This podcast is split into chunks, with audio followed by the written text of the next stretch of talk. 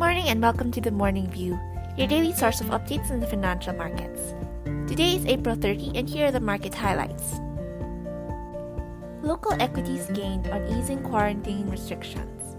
Metro Manila mayors agreed to shorten curfew hours and the national government mulled reopening personal care services and indoor dining. Daily COVID 19 cases still dragged sentiment as the Philippines logged 8,276 new cases yesterday.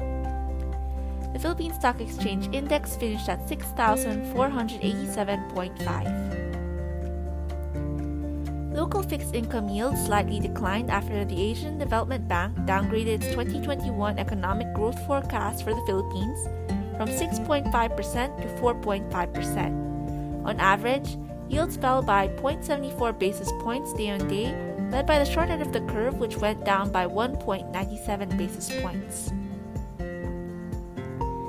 Philippine peso strengthened after the U.S. Federal Reserve expressed its commitment to maintain its dovish monetary policy. Moreover, investors are also weighed the potential impact of the extension of local quarantine restrictions on overall import demand. The US dollar Philippine peso pair closed at 48.32.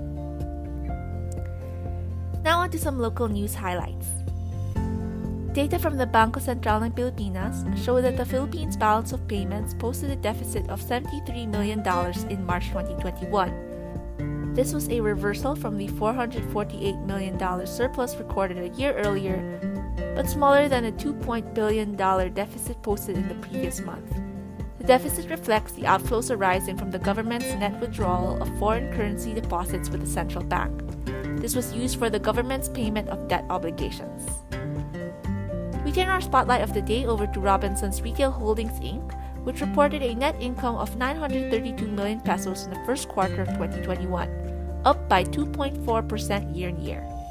The improvement in earnings came from cost efficiencies as sales declined by 11.1% to 35.6 billion pesos from 40.1 billion the prior year.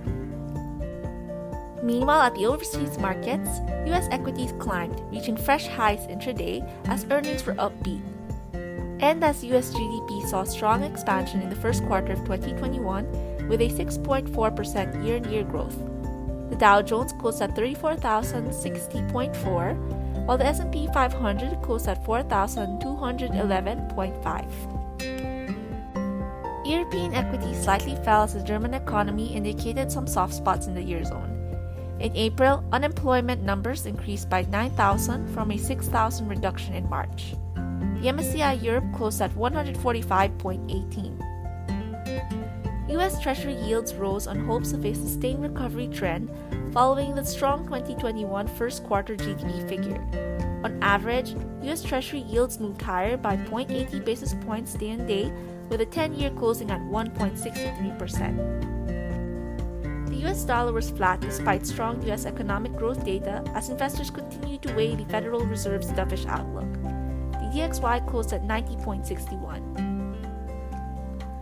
Lastly, for the Asia Pacific markets, Asian equities rose as investors digested economic data. Japan retail sales grew 5.2% year on year in March, while Australia's CPI rose by 0.6% year on year in the first quarter of this year.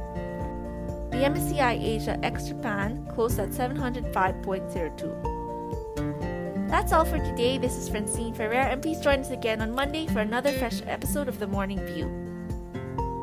BPI Asset Management and Trust Corporation is regulated by the Banco Central ng Pilipinas.